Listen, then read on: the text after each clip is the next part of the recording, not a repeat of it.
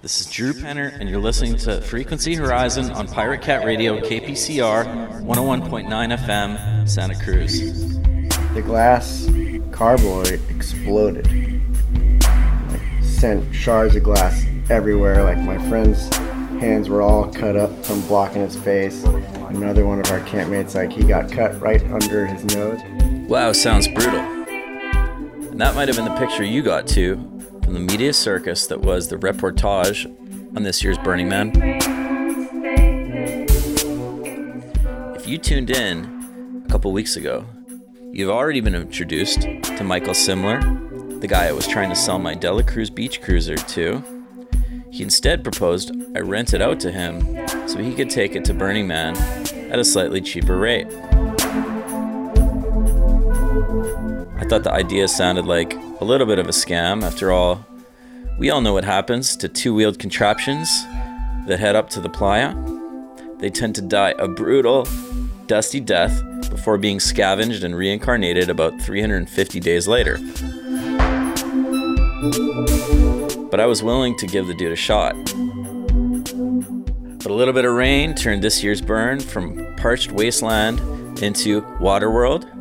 So I pretty much rode off the bike as soon as I heard the first news report from the British Broadcasting Corporation. People were stranded for days, and at least one person died out there in the Nevada desert gathering. Michael sent me a dope picture of my bike all strung up with lights, heading out to the festival, and then radio silence. Obviously, it was a possibility that he was the person who'd died out there in the chaos himself, although an extremely remote one. But given that there was already a little rip in the front tire when I handed the bike off to him in the first place, I thought the chances of me getting it back were slim to none.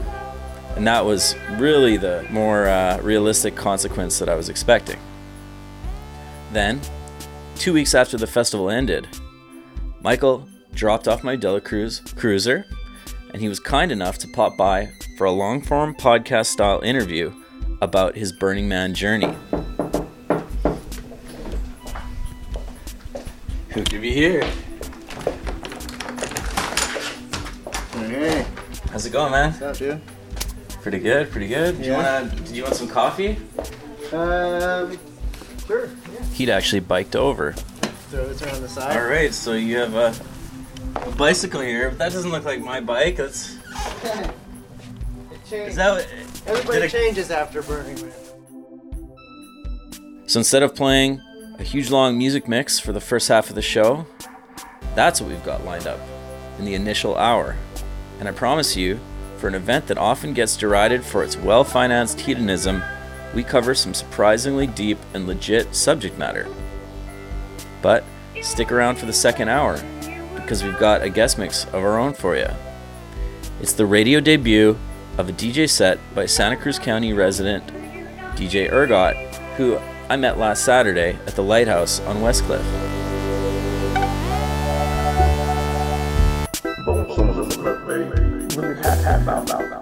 A lot of people say Burning Man is a place for people inventing and deploying the latest technological inventions, the Silicon Valley crowd. You know, getting into AI, self driving cars, and database systems to party their brains out in a fantastic Mad Max type environment. So, why not kick off this show with a brand new musical creation that ruminates on history and innovation?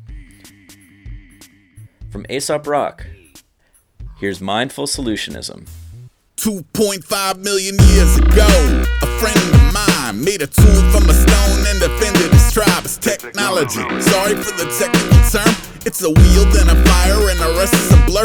Throw a theorized plot in the pot with applied science, let it sit. I bet it streamlines your environs, yeah. What's a resource local to the grotto? The method isn't free until the mechanism follow that. Technology, innovate a difference, a feat of engineering, a system made efficient. There isn't a condition, complication, a revision where the answer ain't to build a more sophisticated widget.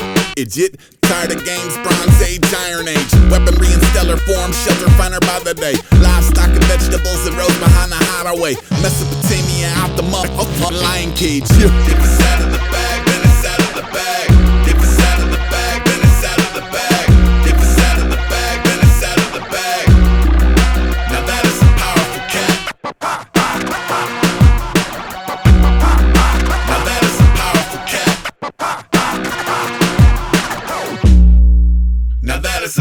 You take a lever and a pulley and a winch and she get a labyrinth of aqueducts and pyramid steps. Before the Jesus Archimedes on that miracle tech. Year zero, you can build a future rib in its head. Put a shoe on a horse, shoot a man with a gun. Steam powered bifocals and mechanical funk. Manipulate electricity, now it cannot be done. Yes, it can. Ain't a damn that could cancel the flood. True to human curiosity.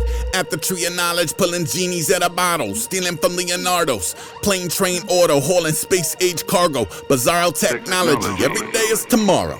Telegraph, telephone. You can blur a door. Simple kitsy from a cozy G. That's a dome in Sydney. You could write a letter with no paper. You could fix anything with a laser. If it's out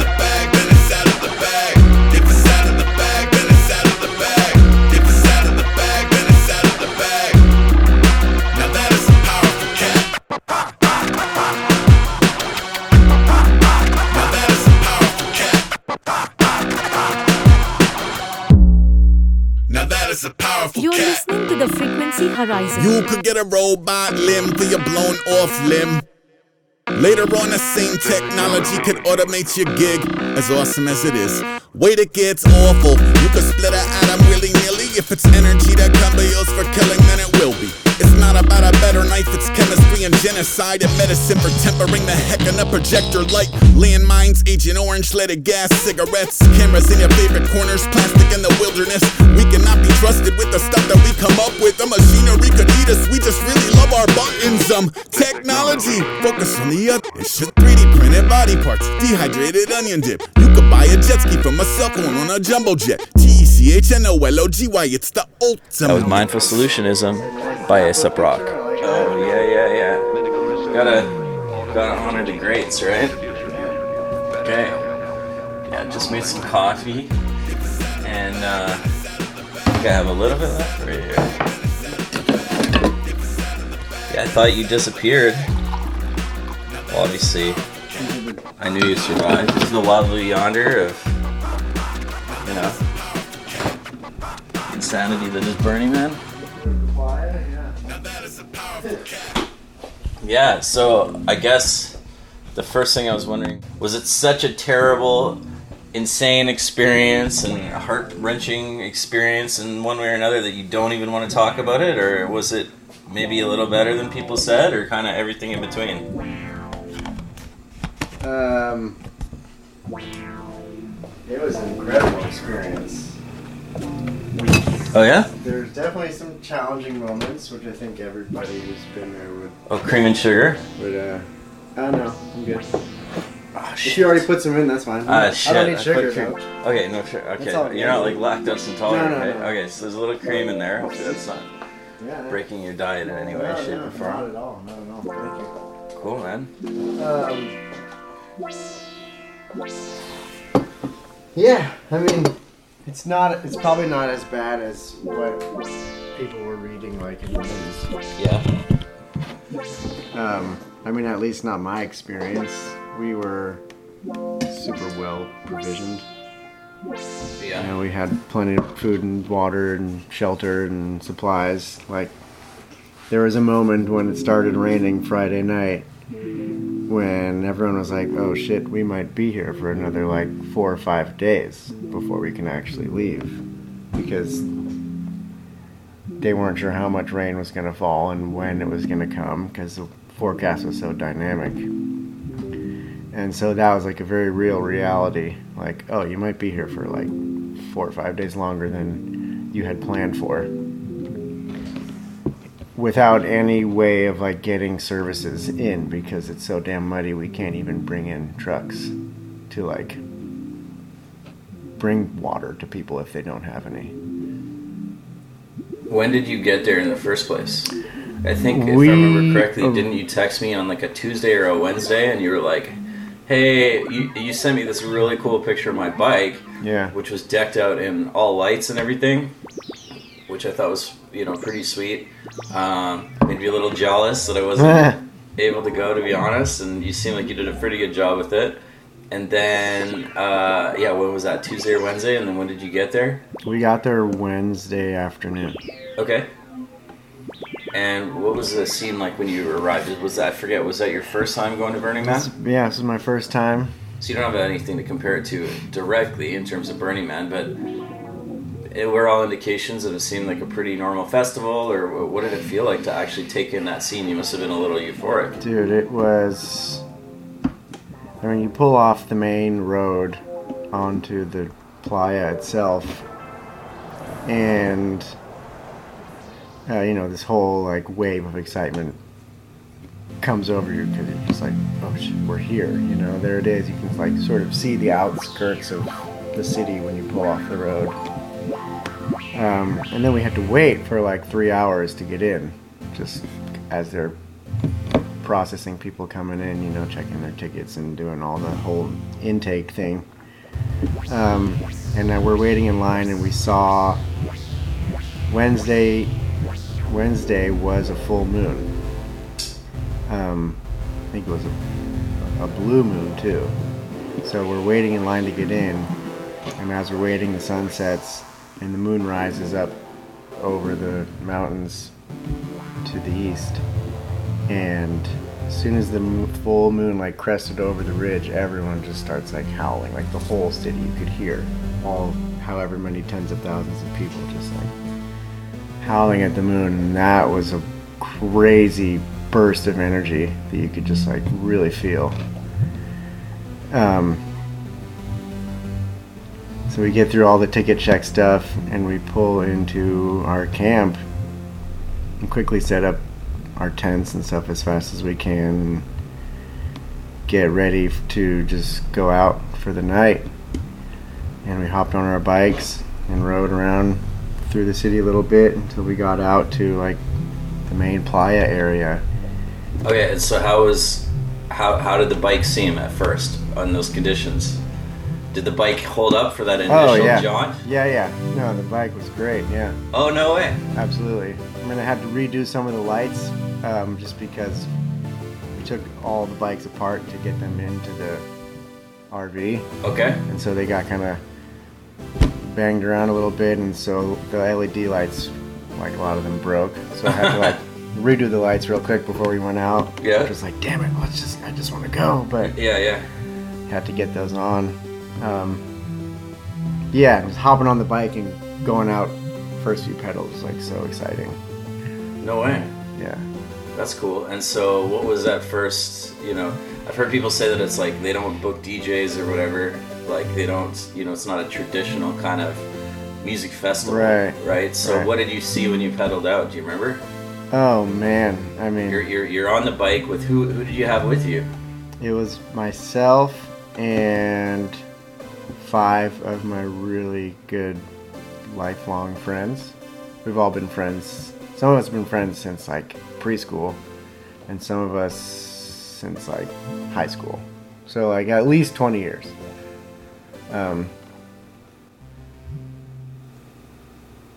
it's truly like no other place I've ever been. Like I I had an idea of what to expect because I've seen pictures, you know, and like have a bunch of friends who have been and have told me, but I thought it was going to be more like a music festival or more like just like a really big festival, but it really is a city. Like it's just a city pretty much. Um, and that took me a couple days to really like figure out like oh no the way i need to like explore this place is if i was going to go traveling in some city. Like that's how i need to sort of plan my days. But like you get you just you're riding down one of the main streets. We were riding down three. Um, and there's just like camps everywhere music blasting from every direction bars set up all over the place all kinds of crazy art that you could never really imagine. Um, and then you get out to the main playa where like the big music camps are, and there's just like it's the the scale is what really blew me away. Like this place is huge. Like I had no idea how big it was gonna be. And I realized like no, this is like as I think someone said it's like almost as big as San Francisco in terms of square miles. Wow. you know, because it's like if I guess that includes the playa, which is like pretty expansive. Um, Wait, wait. And so, what's the playa versus the area, the other area? so like the city where all the camps are is sort of this like semicircle, Okay. um, and then um, and the area that's not um, occupied by the camps is where all the really big sort of art installations are, and that's what is referred to as like the playa. Um, so the city runs from two o'clock. It's all the streets are all arranged by like time. So like the city runs from two o'clock all the way around to nine or ten. Um, those are uh, the main uh, streets oriented inwards towards the playa, and then the like outer concentric circles are letters. And the man is basically oriented at 12 o'clock. So that's sort of how you can navigate around. And the man's like right in the middle of the playa. And then behind the man is the temple, and then scattered all throughout and always moving around are all the different art installations. Was there one or two that you can remember that stuck out to you, either an art installation or I assume there were just like either impromptu DJs or even Yeah. maybe even some celebrity DJs that just set up shop, whether it was organized or not. What are a few of those uh, moments from the you know those that early time in the festival that you remember, just that stick out to you now? Uh, I remember one really cool art installation It was this big giant door that someone had set up. And um, Like a door, just like a Yeah, straight up like a. I mean, it was like a door with a with a frame and a jamb, and like mounted on a little platform that you could walk through. Um, but it was pretty massive. The door itself was probably like eight inches thick, maybe. Um, and the theme of Burning Man this year was Animalia, so all the art was sort of animal focused. Um, and so on one side of the door frame, there was this big, like, profile of an elephant that was cut out of sheet metal, which was awesome. And then on the other side was a turtle, made from the same sort of material. And that really stuck out to me because those are like my two favorite animals. You know, like I wear a turtle necklace and I have an elephant on my keychain. And so I like sort of instantly connected with the artist on that level. Like, oh shit, these are like my two favorite animals. Also, I've done some woodworking in my life, and like building doors is really sort of satisfying. And there was a lot of intricate carving on there, on both sides of the door, and all these great little sayings that were just like posted up all around. I have some pictures of it I can show you. Most of my photos didn't come out very well, but um, so that really stuck out to me and it was like cool to just like go on one side of the door and open it and walk through and just kind of feel like you did sort of cross over some kind of threshold. And the, the artist set it up in, in such a really really nice way that it was very experiential to just like pass through the door. And that was on wednesday night when there was just i think if you interviewed anyone else they would say like oh yeah wednesday night the energy was just wild. I don't know it was very tangible. Um and yeah i mean like, there are some i mean there is like some organized music i think. Like there you get like a catalog of all the events going on. But i don't know if any djs are actually like named. And there's a lot of impromptu stuff going on all the time and on Thursday night, I think it was, got word that Diplo was going to play a set somewhere. We had to like, the time kept changing, you know, as like the message sort of passes around through the whole community. Like, oh, he's going to play at 10 and A at like 5 p.m. And then it was like 9, and then I don't know what time he actually started his set, but uh, we managed to find it.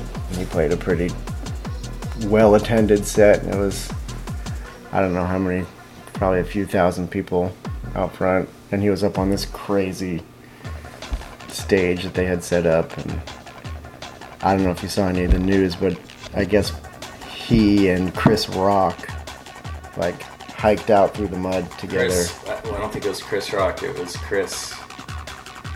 Was it Chris Rock? That's what I heard. I didn't see any of the news articles, but that's what people were saying. I feel like it was. Wasn't it a different comedian? I think it might have been some. I don't think it was Chris Rock. I think Oh. it was. Chris Tucker, maybe, or something. Um, I forget who. Um, what's uh? Um, I'm trying to remember some other comedian. I don't know. Chris or Yeah. something. I don't know. There's all kinds of rumors flying around about who was there and Oh, really? celebrity sightings and whatever. And Oh, really? Who knows if they're true or not? I mean, they probably mostly are, but Uh, I was thinking it was the guy that did the. Um, he's been doing all these credit card commercials recently and stuff like that. oh, I forget. But uh, yeah, no, I, I definitely that that made some big news, anyways. Right. When they had there, that's like kind of one of the bigger things that hit at first. Like it was one of the early news stories about things kind of going sideways or whatever, and it was their video of like trying to flee the festival. yeah. But how was the set itself? Like, what kind of music was, was being played, or what kind of intensity of? It sounds like there was it was decently attended, a few thousand people. Um, Yeah. was it just all over the map kind of thing, or was it kind of a hard dance set, or techno, or kind of everything in between? Um, see if I have the nuance to explain it, but I don't know. I, I, I, I couldn't say that I am very familiar with like Diplo's work, so I don't know if it was pretty similar to what he normally does or not, but there was a substantial amount of like remixed hip hop that he, um, you know, he, it was definitely in the like more in the like womp womp realm, you know, um, that sort of heavy like uh, more heavy EDM style. Um, a lot of the like kind of like resi, yeah, that kind of stuff. Oh, it was Chris Rock. Was it? Yeah, it was Chris Rock. Yeah, I don't know what he was doing there or where he was staying, but No, that's funny. Yeah. So and I guess yeah, they were like, you know, they're both well connected enough to like make sure they get out of there. I think Diplo like was like, dude, I have a show I need to get to or Yeah. something, you know, like I gotta leave. Well, that's the thing. Where like, what I think a lot of people outside the the Burning Man community probably don't realize is like, you know, a lot of those burners probably didn't have anywhere to get to, anyways. So Yeah. yeah. As unpleasant as you know, it ultimately might have turned out to be for some of them. It's not like, you know, for many of them they were gonna gonna end up missing their, you know, some of them had you know 10 a.m. corporate meetings on whatever the next day it was Right. that they were gonna miss or whatever. But I think a lot of them, it's like, oh, guess I'm gonna have to push that basket weaving, you know, seminar that I was gonna host for five of my friends, you know, for another Yeah. two weeks because we're all stuck here. Yeah, and I think a lot of people take the week off after the event to decompress and you know adjust back to the default world, um, which I will plan to do next time. Anyways, you know, I took a couple days off, but I might as well just take the whole week because I'll go for longer next time. I'll think I'll go for the whole time and not like only half. So when when did you start to get a sense that things might be taking a turn for the worse? And uh, basically, what uh, what what do you think precipitated that? Besides, yeah, I guess it's just the weather for the most part. But um, yeah, when did the mood of the festival sort of start to change from this overall euphoric thing to this uh, whatever it became, which ultimately ended up grabbing, you know, pretty much almost every international headline around the world, rightfully or wrongfully. Right. Yeah.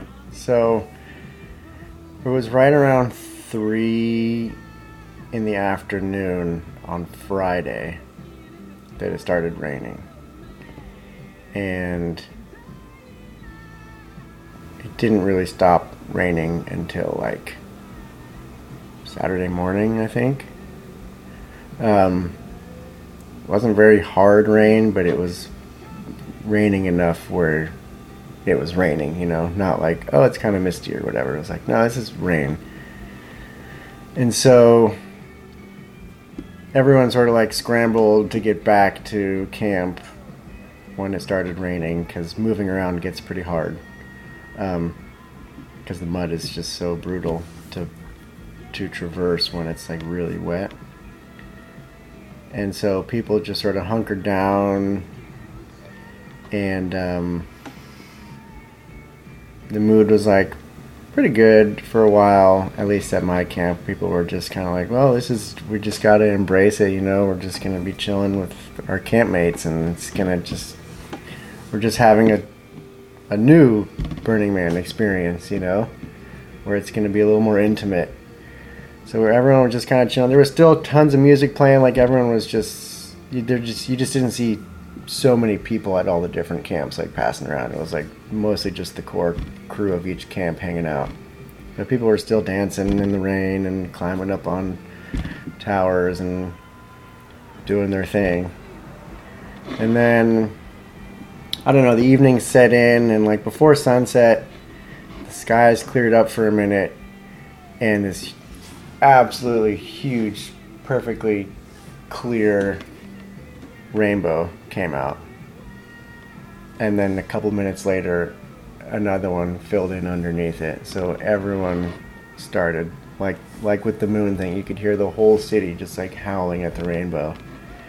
And prior to that, it seemed like people started taking a little turn for the worse. Like, oh man, this is gonna be shitty. It's just gonna rain for the next two days. We're not gonna have enough food, and we're not gonna be able to get out of here, and yada yada yada. And people started spinning their gears, you know, into the negativity. And then, Because when was it supposed to go until? I mean, the reports were changing No, like, like- by the hour. Sorry, like when were you planning on leaving, or like when? Oh, we were planning on. It's supposed to end Sunday night.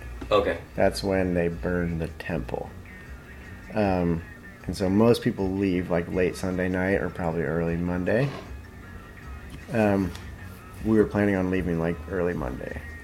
like a typical music festival Pretty much, yeah. is like what people would have been thinking about it as in their mind. Okay, all right, we're gonna have some amazing experiences, make some friends, have these like indelible moments, hopefully, and probably a little craziness along the way. Who knows what it's gonna be? And then you get a little craziness in terms of something quite routine, actually, Mm-hmm. even if it's on a uh, not so frequent time frame out in the desert. You know, a little rain. Right. It's been happening for, you know, centuries and millennia. Uh, and then yeah, so then people are down in the dumps. But then uh, the uh, you said that was Saturday that the rainbow came out. No, that was Friday evening. Oh, okay. And I mean, The I, double rainbow. a double rainbow came out, and everyone started losing their minds because it was like a really, actually, a gorgeous rainbow. Like, like you could see the bands of color so clearly, and um, I took that as an omen. You know, like ultimately everything's we're gonna be fine. Like it's just a little rain. It's just gonna change your experience. Like we're no no one's gonna like we're not gonna be stuck here. This isn't gonna turn into some like crazy refugee situation where they're gonna have to air vac us out of here because they can't.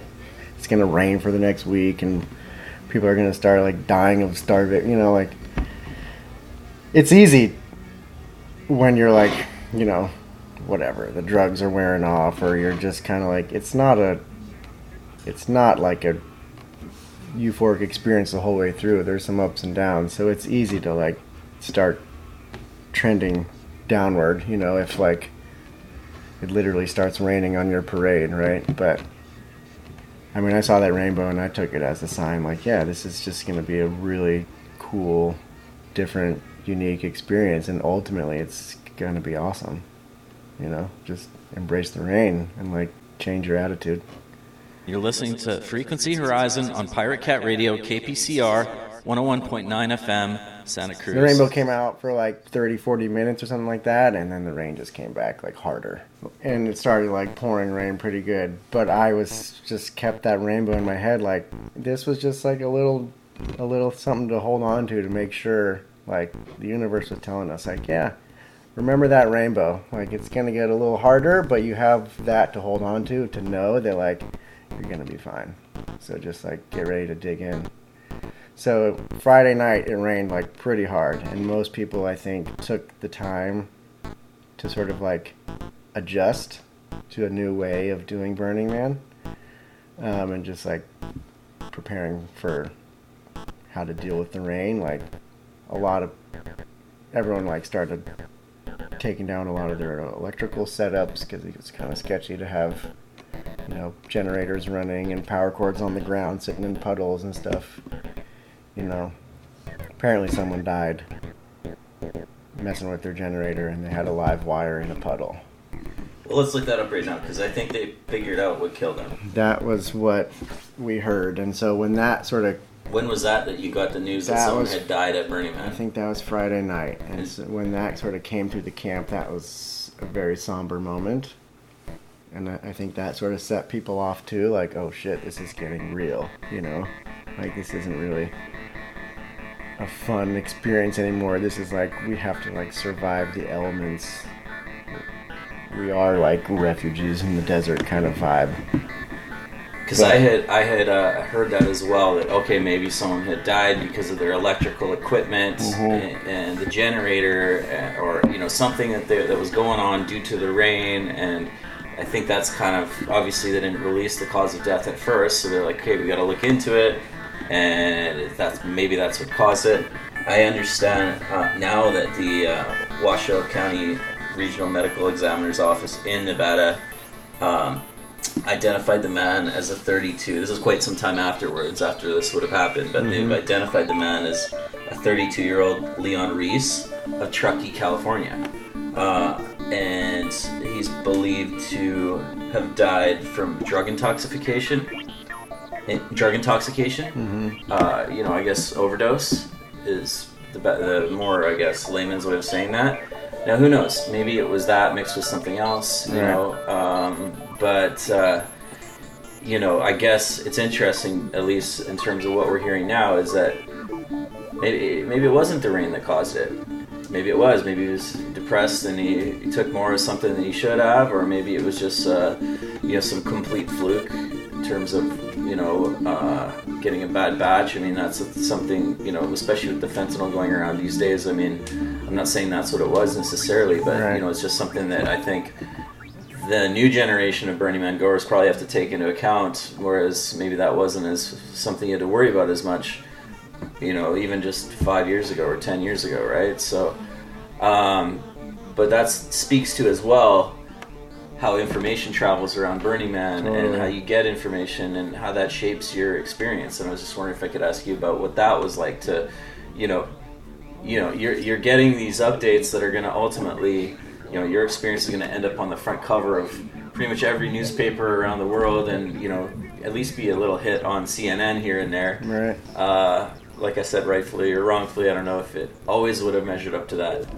level, but it was sure, I'm sure for them, a fun story to cover. Um, but what was it like on the ground to to get information? I know there was the Burning Man, you know, the radio station that they had, and then you probably, you know, you're just probably getting a lot of word of mouth too. Is that how you kind of in, intook a lot of this information? Yeah, yeah. There was a lot of rumors flying around, and so you know the the leaders of my camp have been going for like 20 years or something. So they were pretty well connected in terms of like the information network. Um, so I sort of I was sort of observing them and like how they were talking to people because a lot of people would just come by and just like say some random shit, you know, and they're like, that, "That's no, don't listen to that Yahoo, like he's crazy." Or people would say like, "I have a message from whatever person," and so there was like always at the beginning like an inherent sort of distrust of who's coming to relay this message because you just never know if they're full of shit or not. Um, so, but whenever they would make like a formal announcement to the camp, like you knew that it had been vetted and like was truthful information, like being told, you know, like okay, they can't bring in the the you know United Services can't get in to pump the porta potties for probably 24 hours. So please only use them like if you really have to, and please try not to pee in them so they don't fill up too fast. Like, all right, that's legit, right? But not like, oh, we heard somebody whatever died over here. Like there was a lot of questionable things passing around, and so for a while there was that there was news of the the dude who was potentially electrocuted, may, maybe or maybe not. Ultimately, that being the cause of death, or maybe it was just a rumor, but that was like pretty well widespread throughout the city. It seemed like because most people knew about it, Yeah. um, Which turned out not to be true. which apparently, at least, is not uh, the Or- official cause yeah, of death, right? Yeah. um, that and I mean, people were saying like, "Oh, this is this is the most anyone has ever turned into like the Burning Man radio station in all of Burning Man's history," because they were spreading like official reports and updates on like what's happening. you know, like like wartime kind of kind of experience. Yeah, we Um, played a little bit of that on our show last week. Cool. or a couple weeks ago, I should say. Um, yeah, and someone had collected a bunch of the uh, of the radio broadcasts who hadn't gone, and he like was kind of like in a way, I think, wishing he was there, Mm-hmm. and then maybe another was glad he wasn't there. Yeah, right. Excuse me, sir. Can you help me? I'm lost. I don't know where I am. The clowns are everywhere. Ladies and gentlemen, this is the People's Fashion. How did it end up for you guys? Like, how did the end up? How did the rest of the festival kind of go? Was it just kind of like, well, it's a little tougher, and then you just kind of cruise through it, or did it kind of turn into a little bit of madness at a certain point, being like, oh, we're trapped out here? What the hell? Um.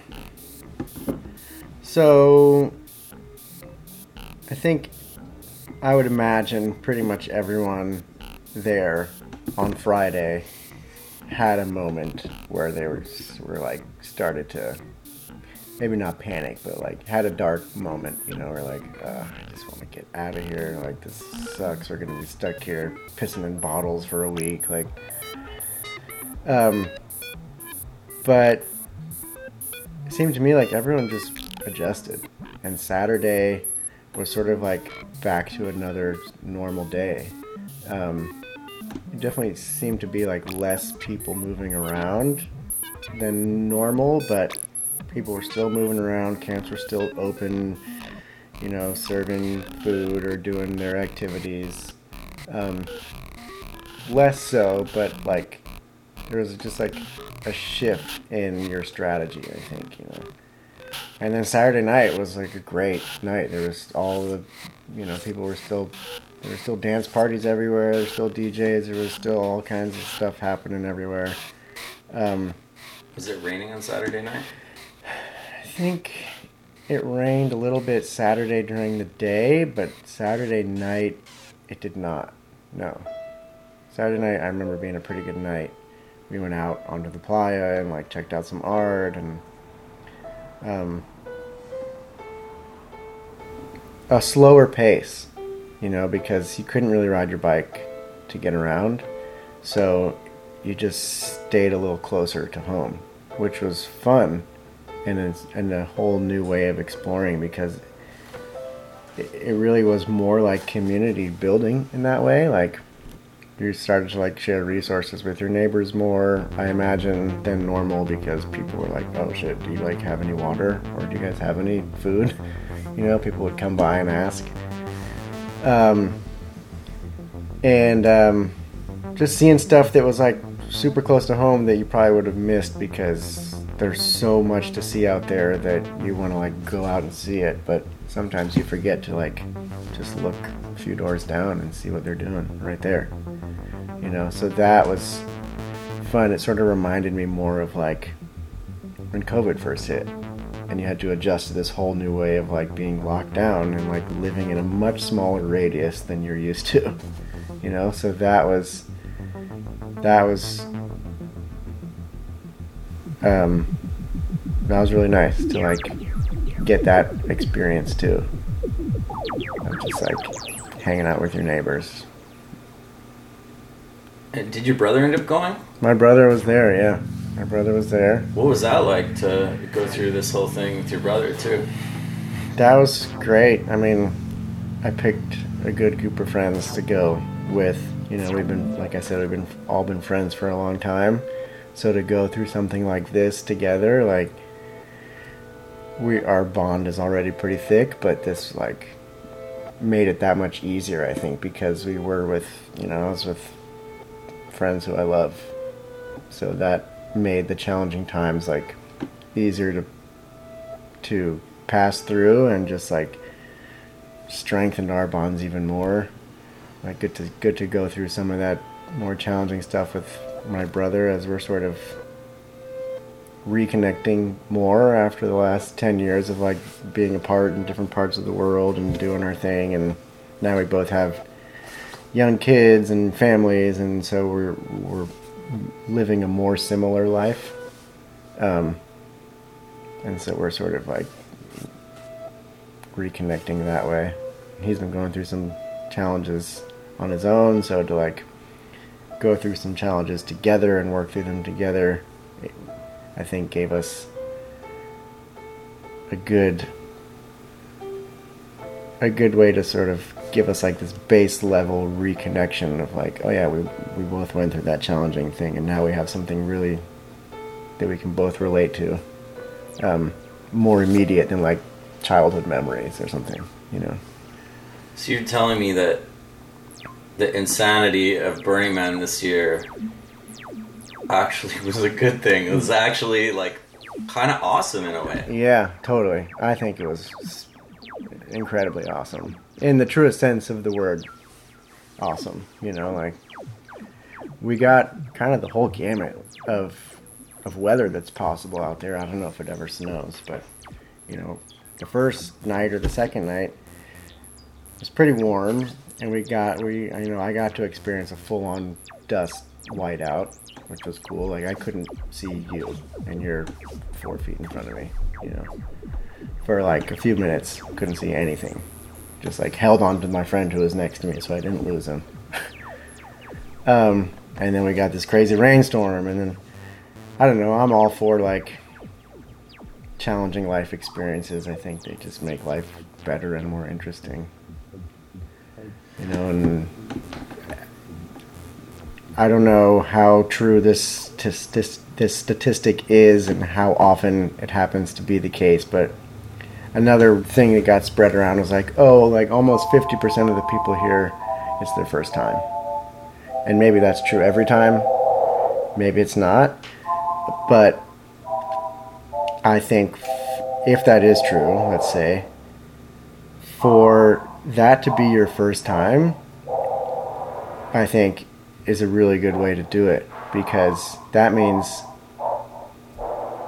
it's gonna like separate the wheat from the chaff in a way. You know, like if you went through that and you're still stoked and you still want to go back, like okay, you, now you have a really good frame of reference for what to be prepared for in general from the get go. You know, like you experienced this cra- one of the craziest events there, and so that's going to be your sort of like way that you plan for it from now on, and now there's like this maybe hopefully for a lot of people this like deeper bond with some of the people that they met there that will really sort of strengthen the community of people who keep showing up you know? And for people who are like i don't want to do that. That was too hard. Like well at least they came and went through it and realized that it's not for them What do you think about the fact that it was such a big media splash? You know, the chaos at Burning Man, one person dies. I mean, I'm just wondering, first of all, were you aware of that? To what extent? And yeah, I mean, the first place I actually legitimately sort of started to hear that it was getting a bit crazy was actually a BBC news report mm-hmm. on like the BBC World Service or whatever. You know, that's literally like the f- the first place I heard about. Now they report on everything around the world. I've heard them report on festivals from Right. you know some a small festival in Africa where something crazy happens or whatever. So it's you know shout out to them for being on top of it and really you know zoned into what's going on. And then of course you know the social media updates and then every single news outlet was doing some type of story on it. You know from CNN to local stations and you know, um, New York Times. It was on the front page of the Financial Times. hmm i believe that You know what I mean? Like just, Yeah. just, uh, um, yeah. What do you think about that? And then, like, do you think that was like warranted? And also, yeah. What's uh, yeah? What does that make you think? Um, you know, I didn't really start paying attention to any sort of media until Sunday when I was able to find some Wi-Fi and actually like get a message out to the family saying like I don't know what you've heard about what's going on but like I'm fine. Everything's fine. I just might not be home when I said I would like I might be a couple days late you know and then I just like checked my email and I saw like some people had sent me some messages saying like, "Are you okay? Are you alive?" and was able to fire off some responses. But not surprising to me that the media would like eat that up. You know, that's like perfect fodder. Like, oh, all these people stuck in a rainstorm, and it might be a crazy, you know, who knows what's going to happen? They're stranded, and obvi- and I imagine it was all, you know, um, sensationalized as the media likes to do. But at the same time, I understand that, like there was a potential there for the situation to get pretty bad. You know, like if it had kept raining continuously for another day or two and the temperatures didn't rise, like that may have led to more serious consequences. And so, you know, I imagine it probably went up pretty high even in our own government. Like maybe just a quick brief like, hey, there's a situation going on in Nevada that we might have to look at, just so you know. I think you know, I like, think the president said he was briefed on it. I I Or believe it said the president because was briefed on it. that Yeah. could have been like a FEMA response situation, you know, like if 70,000 people are stuck and no services can get in or out, like they might have to come and airdrop some supplies or something, you know. Well, plus Joe Biden was just in Tahoe. oh, really? That's where he did his vacation. Oh, so, So, I'm sure, go. like, in maybe he was mind- there. yeah, maybe. that'd be a crazy rumor. Um, and I was, I was, well, um, yeah. What was the craziest thing that happened to, or that you saw?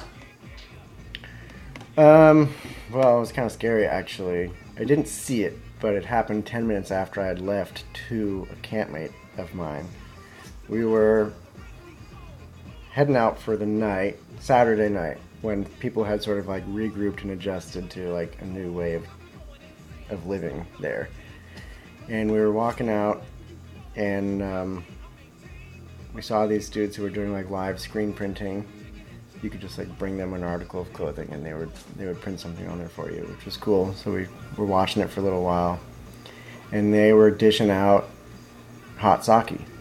They had like a big five gallon glass carboy full of sake with this like copper coil that was passing through a little flame that they were heating it on, and you could just you know give them your cup, pour you a little bit. And so we were hung out there, had a few drinks with them, we were chopping it up, and as we were leaving, we saw some of our friends, and we were like, "Oh, check it out! Like these guys are giving away sake and doing screen printing. It's cool. You should stop and hang out for a minute."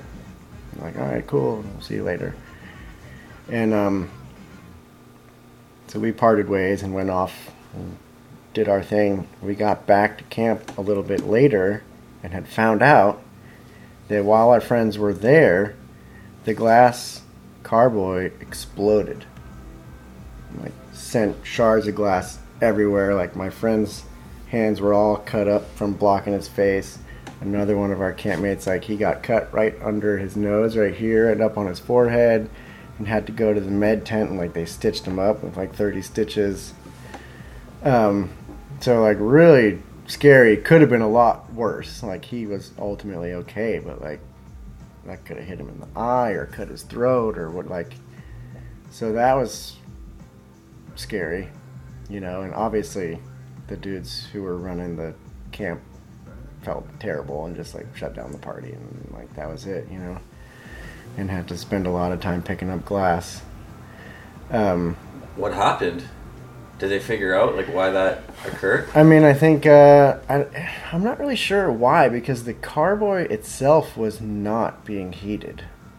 You know, maybe they decided to put the whole thing on the flame after we had left or something like that. But like, it was really just the copper tube that was passing through. So I don't really know why, unless maybe, yeah. I mean, the only way that would have exploded is if the glass got too hot or if somehow. I don't recall if it was corked and like the air inside got so hot and pressurized that it blew up the carboy.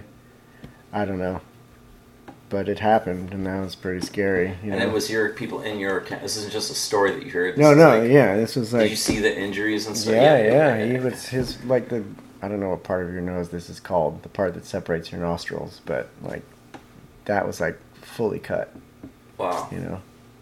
So yeah, so there was impending sense of anything could happen at any moment, and sometimes did, and you know, um, These dudes were straight out of Mad Max. Like, if you've seen that movie, like they had very Mad Max vibes about them.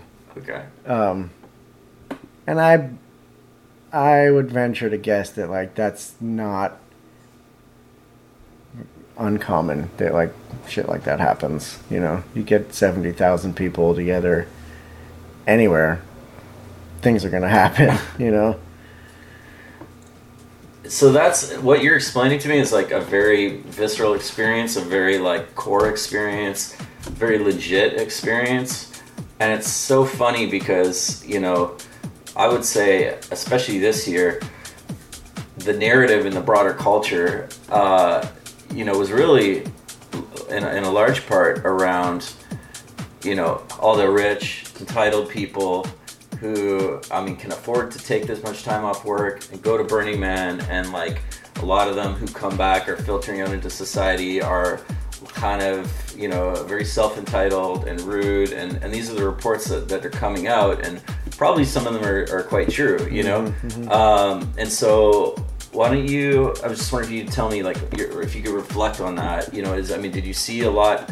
Was it was it a very segregated world where you could see like, oh, that's that group of the one percenters who are tech bros that are, you know what I mean? Like, okay, they're having their party over there, or was everyone together? And then like, can you understand that kind of concern that you know if people are saying, oh, it's Burning Man isn't what it used to be. Number one.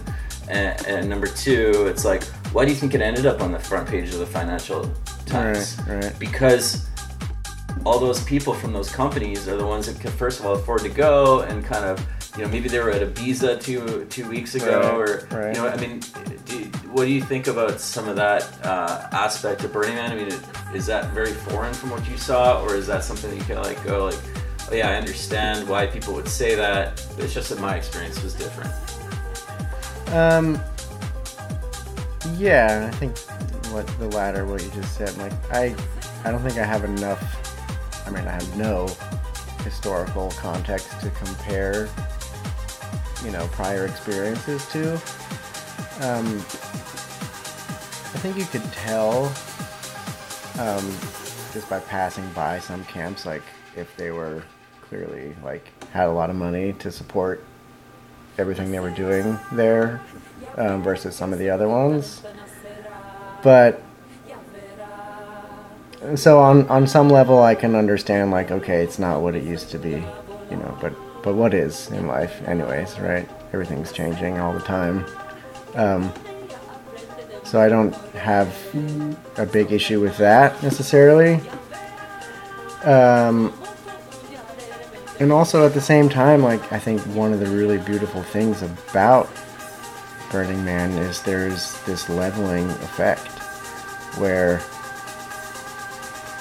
it doesn't really matter who you are.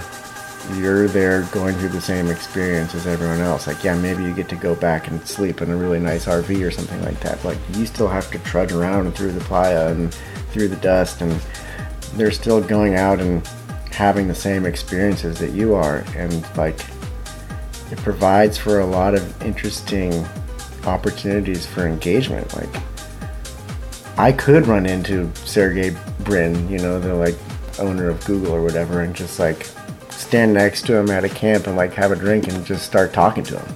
And when else would that ever happen? Wait, did that happen to you?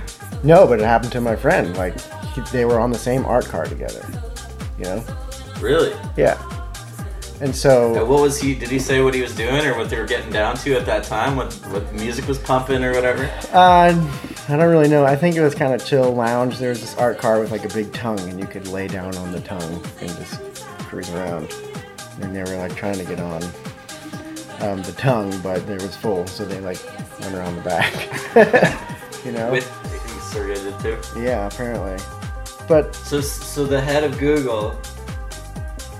Yeah, it, it, he couldn't say like, oh, get out. I mean, he could have, I'm sure, but yeah, you it know, could have been a dick, or if he wanted. But at the same time, like He was, he was he's like, oh, that's someone's sitting on it, so I guess we're not gonna. You know, but like, or like Chris Rock was walking around apparently, and like, you don't ever really get those chances to run into those people and just like have a real conversation with them. And like, I imagine there's so much innovation that goes on there just because of all the walks of life that show up. Like, you have crazy engineers, and you have financiers, and you have wild artists, and for them to like be able to all mingle together and like have conversations and share ideas. Like I bet there's tons of inventions that come out of Burning Man every year, and like interesting new relationships and ideas that get start to get developed, which I think is really awesome. Like, okay, maybe some people don't like the fact that there's more money there now, and it's supposed to be more of like this renegade artist vibe thing, but. I don't know. I, I I, can appreciate the fact that like just because they're rich doesn't mean that they're inherently like shitty people and they can still appreciate art and you know roughing it as much as anyone else and maybe they do it with a few more creature comforts because they can afford to but like i'm not going to villainize them for that What a great perspective there from Michael Simler. Helping return that prodigal bike back here to Santa Cruz. We've got a cool DJ set coming up from Ergot. But first up, we've got DJ Swisha and Kush Jones the self-released OMG.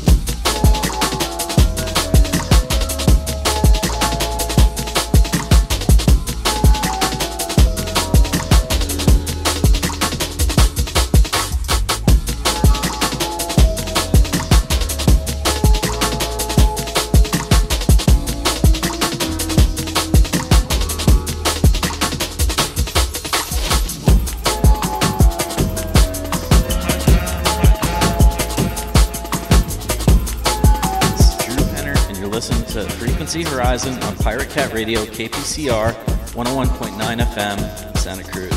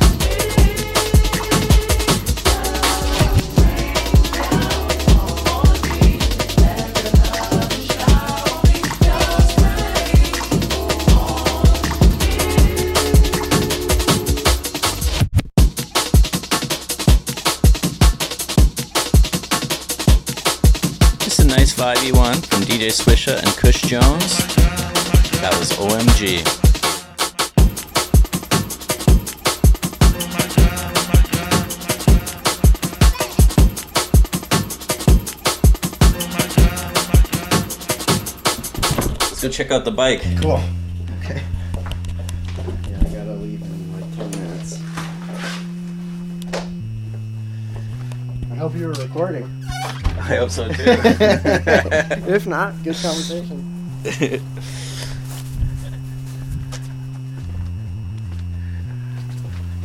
No, I'm uh, to be honest, I'm surprised that the bike made it back at all. I mean, I was uh, even without any of that craziness, I w- would have been surprised if the bike made it back. To be honest with you, but uh, I mean, I could very much see how it wouldn't. There's so many bikes around. It's I could see how people would just take it by mistake or something, even you know. and so this bike, How's it going? so this bike, oh, you put new handle I put new grips on. grips yeah. on there, dude. So it's like I got like a got like a souped up bike first of all, Little upgrade. and this this tire did, that didn't pop or anything. No, held up great. That's crazy. yeah, this is a solid, solid bike. Wow. And was there a moment where you ever got stuck in the mud with it? No, I uh, I saw people trying to ride their bikes in the mud and decided that I was not going to do that because it didn't seem like it was going to be worth the effort. Dude, know, this a lot of people were like, "Oh, I had to leave my bike like all the way across town. I'm going to go back for it in a couple days." You know, What what is what do you think the coolest sight is that this bike saw out there? Or what did, did it get to witness anything kind of interesting? Did you did you take the bike through any kind of of these art? So did it go through Oh, the yeah. door? The bike did not go through the door, but it was parked right next to it, so I got to see it. Um, it went way out into the deep playa and saw some very cool art installations. One of my favorite ones, also that I saw, were someone had set up these gigantic, glowing um, replicas of the Earth and the Moon and pretty sure it was the sun, but it could have been Mars because it was kind of orangey red. Um, and you could just kind of like ride your bike through it. And they were probably, you know, 30 foot diameter glowing balls, um, which was just like so you could see them from so far away, you know. So it was cool to like navigate by them, and also just kind of like stand next to them and cruise around. And there was also a very cool, probably 20, 25 foot tree someone had made, and all the branches were like wired up as LED lights. And I've seen a bunch of those from some of the work that I've done doing like events. But this one was clearly very custom and like the lights were all changing color, and there was like a bunch of people hanging out on this circular bench around the base of the tree that they had built. It was like like a local hangout spot for everyone. You're just like, let's go hang out by the tree for a little bit and regroup, or you know, like we'll meet you by the tree in an hour. Kind of a kind of an art installation, which was cool. So the bike leaned up against the tree, and like probably many other trees, this bike has leaned up against, but not not like that one because that one was electronic, you know, and, and glowing with music playing and all that, and not like an oak tree in the neighborhood. so I bet you uh, the old De La Cruz remembers that moment fondly.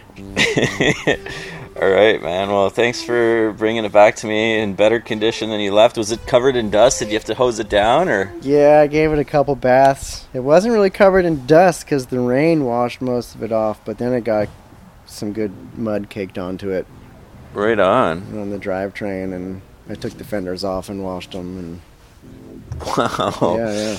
Well, thanks so much, man. I appreciate it, and thanks for taking the time to Yeah. share. I, I kind of still kind of wish I went, you know, to be honest. But uh, hey, maybe next year. Are you gonna go back next year? Do you think? Or I'm I'm planning on it. yeah, I'm ready. I'm gonna. I've already got my wife lined up, ready to go.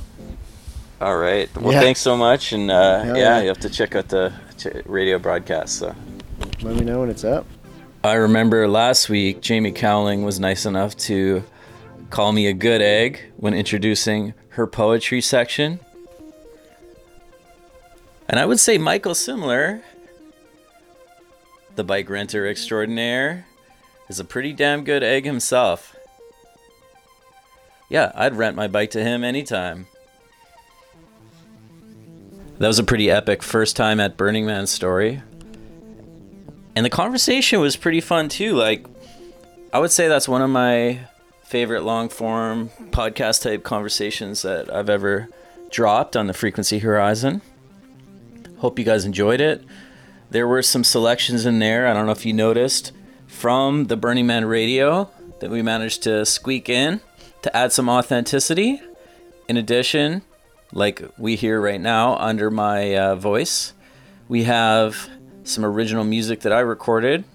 Hopefully, uh, you felt that added to the electronic, experimental sort of vibe that we have going here, and to some extent, at least, was there at Burning Man. Um, although Mother Nature was also adding some atmospherics as well, obviously.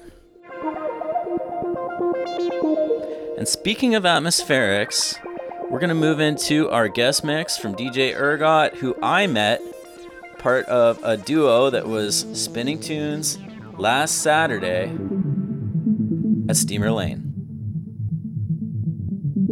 Here we go. Hey guys, DJ Ergot here with a solid mix that I recorded in August of 2021. It is a fun mix that I use for promotion. It features a lot of dirty bass lines and strong UK garage vibes. Thanks for listening. I hope you all enjoy this one.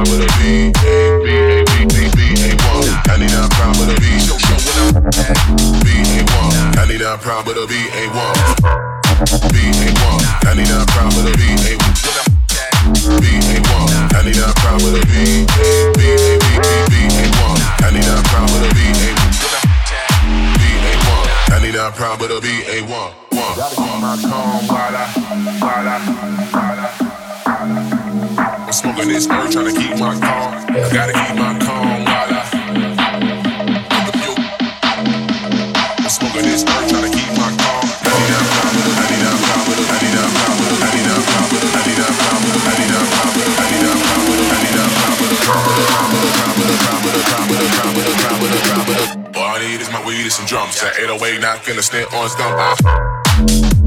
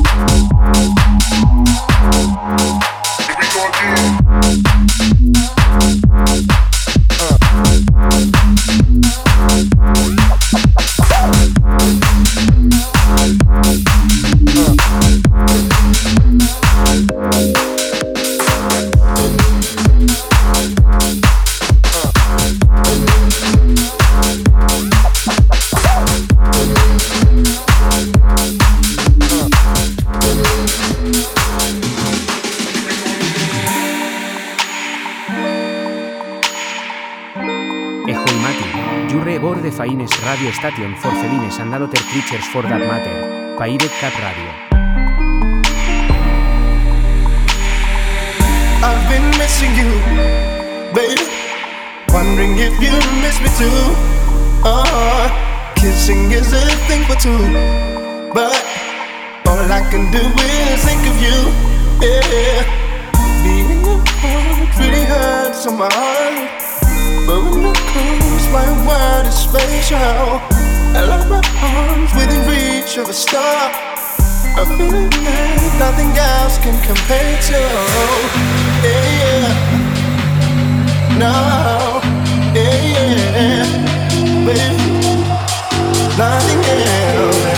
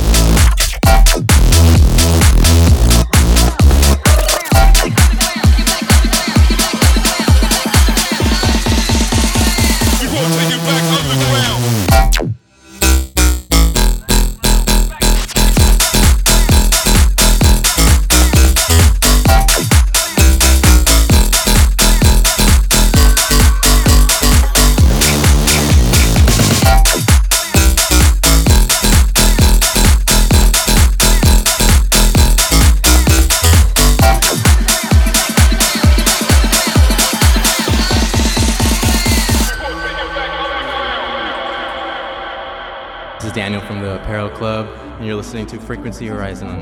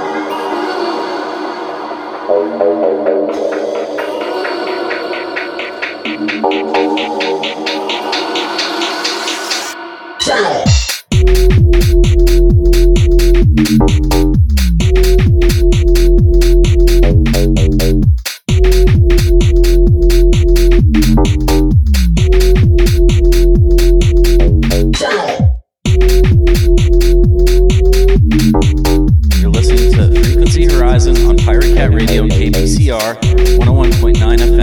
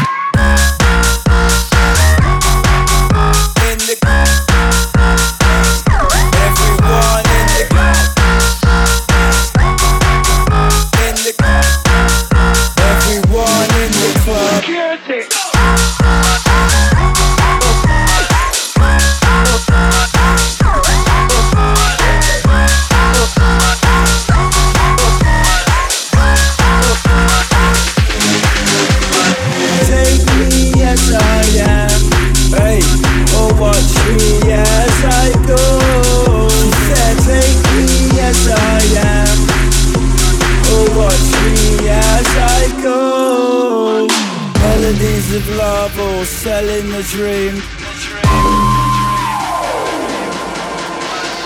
Melodies of love or selling the dream. Everyone in the club, everyone in the club, everyone in the club, everyone in the club, everyone in the club, everyone in the club, everyone in the club is smelling their keys.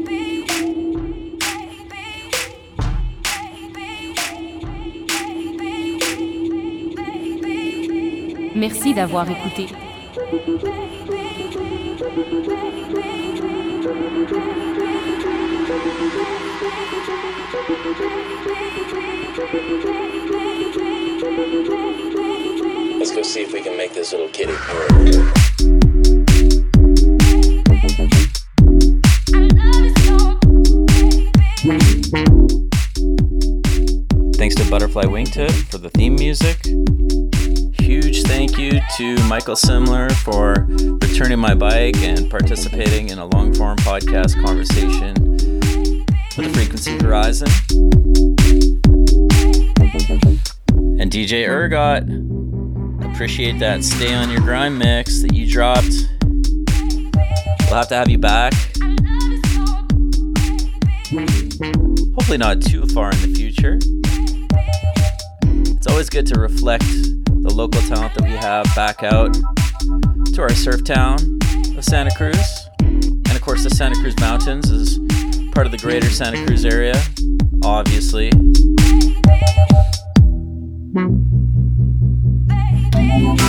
Us out, head over to soundcloud.com slash frequency horizon. Leave us a rating on Apple Podcasts. It's obviously Frequency Horizon.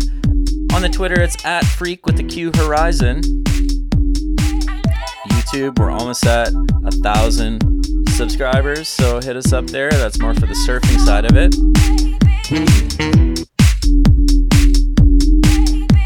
And if you have a mix, if you have some reportage, you have a bike store of your own, send it on over to frequencyhorizon at gmail.com. We'd love to feature what you do. You can always listen in at kpcr.org or at 101.9 FM in the Santa Cruz area, of course, and on the TuneIn app as well. Just search Pirate Cat Radio. We'll see you next week.